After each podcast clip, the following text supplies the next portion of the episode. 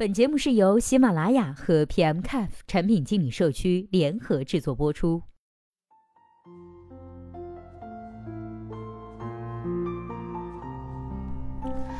Hello，大家好，欢迎收听本期的节目。今天呢，要和大家来分享的文章题目叫做《支付宝在社交方面做出过的功能为什么效果不明显呢？》今天这篇文章的作者呢，名字叫做 DZ。那接下来时间，我们一起来听一下他是怎么说的吧。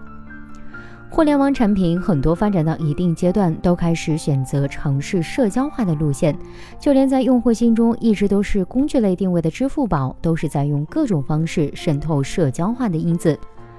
但是，除开微信、QQ 这类即时通讯工具，很多在社交化道路上做尝试的产品都接连倒下。即使是某些暂时引爆社交圈的应用，也往往像烟花一样一时绚烂，可并不持久。因为产品做社交化和社交化产品本身是两个概念，后者无论是做强关系链熟人社交，还是弱关系链的陌生人社交，骨子里流淌的都是 SNS 的血液。对于非社交定位的产品，想通过 SNS 来刺激用户活跃，该如何做出正确的尝试呢？如何让产品的 SNS 能玩得起来，并且持续的玩起来？在这抛砖引玉，跟大家探讨一下。我们首先来看一下上瘾模型及其衍生。做 SNS 首先需要明确该功能的目的是什么，是做老拉新、追求用户数，是刺激核心用户持续活跃，还是形成支付沉淀呢？明确了目的，归根到底其实就是在该目的的基础上解决玩得起来的问题，找到让用户持续玩或者是分享的动力。互联网产品有一个上瘾的模型，大致是想让用户对你的产品上瘾，往往需要以下经过四个阶段。该模型的衍生应用于产品的 SNS 来说，大概可以形成适用于新老用户的两种上瘾路径。对于老用户来说呢，首先是使用产品持续活跃，并有了想分享的想法或者是冲动；接连是分享到圈子允许可见，然后是获得利益心理上的满足，然后是沉浸于产品的使用，接着是更活跃、更多的自传播。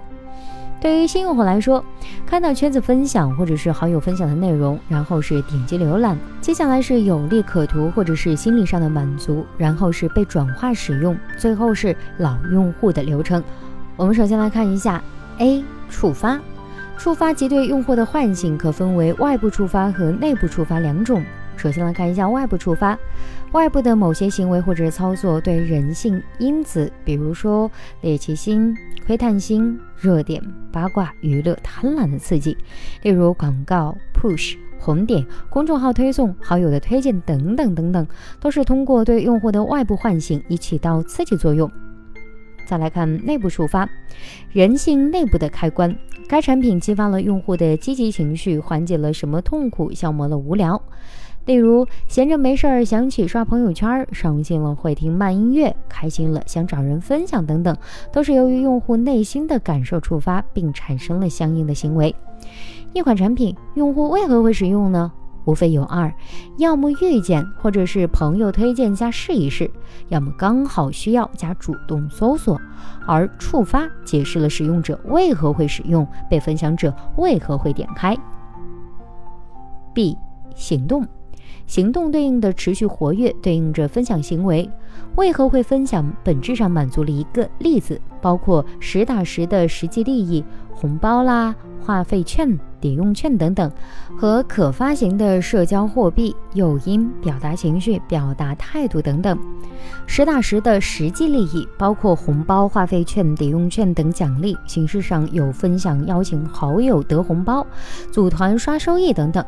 人本质呢是趋利的，但是在除了羊毛党，愿意通过邀请好友来实现自己获利的用户呢不在多数，因为用户不愿意过多消耗自己的信用。由此可以看到，分享的天然属性是信任，因此共赢的利益更能促进分享行为的产生。分享后，分享者和被分享者都有利可图。作为分享者的心理来说，是赠与而不是获取。可发行的社交货币，发行社交货币约等于创造内容和话题。创造互动呢？发表具有评论性的话题，点赞、评论、撕逼。比如说咪蒙的文章，其创造出很多话题，引发读者的站队。体现实用价值，比如说干货分享、信息知识传播、内幕揭露、科普、冷知识等等。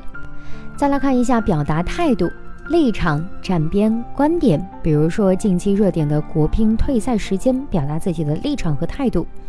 体现身份识别，实名代言创造信任，匿名未知孕育猎奇。比如说分享给好友，相当于在推荐东西上打上了分享者的人格标签。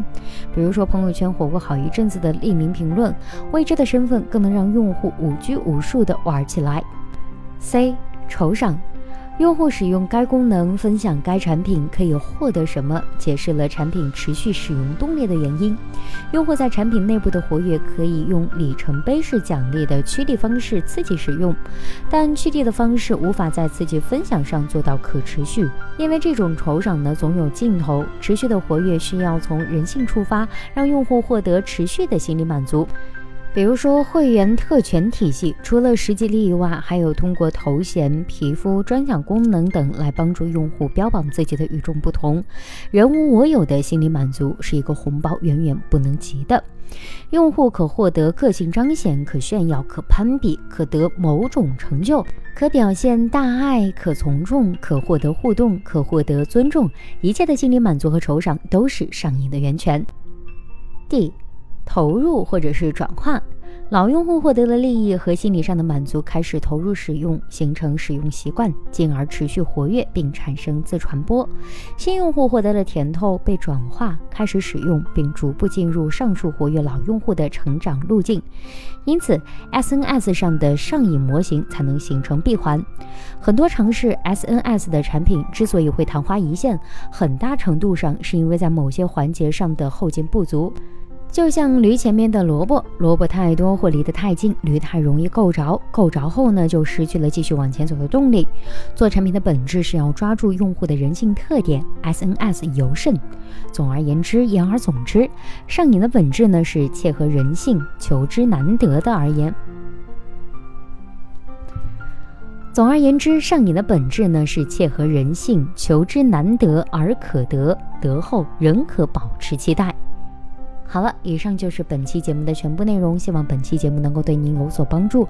如果对待这个问题呢，您还有自己独特的见解，或者是想发表的意见，欢迎登录 pm caf 产品经理社区，我们期待您的精彩回答。那我们下期再见啦，拜拜。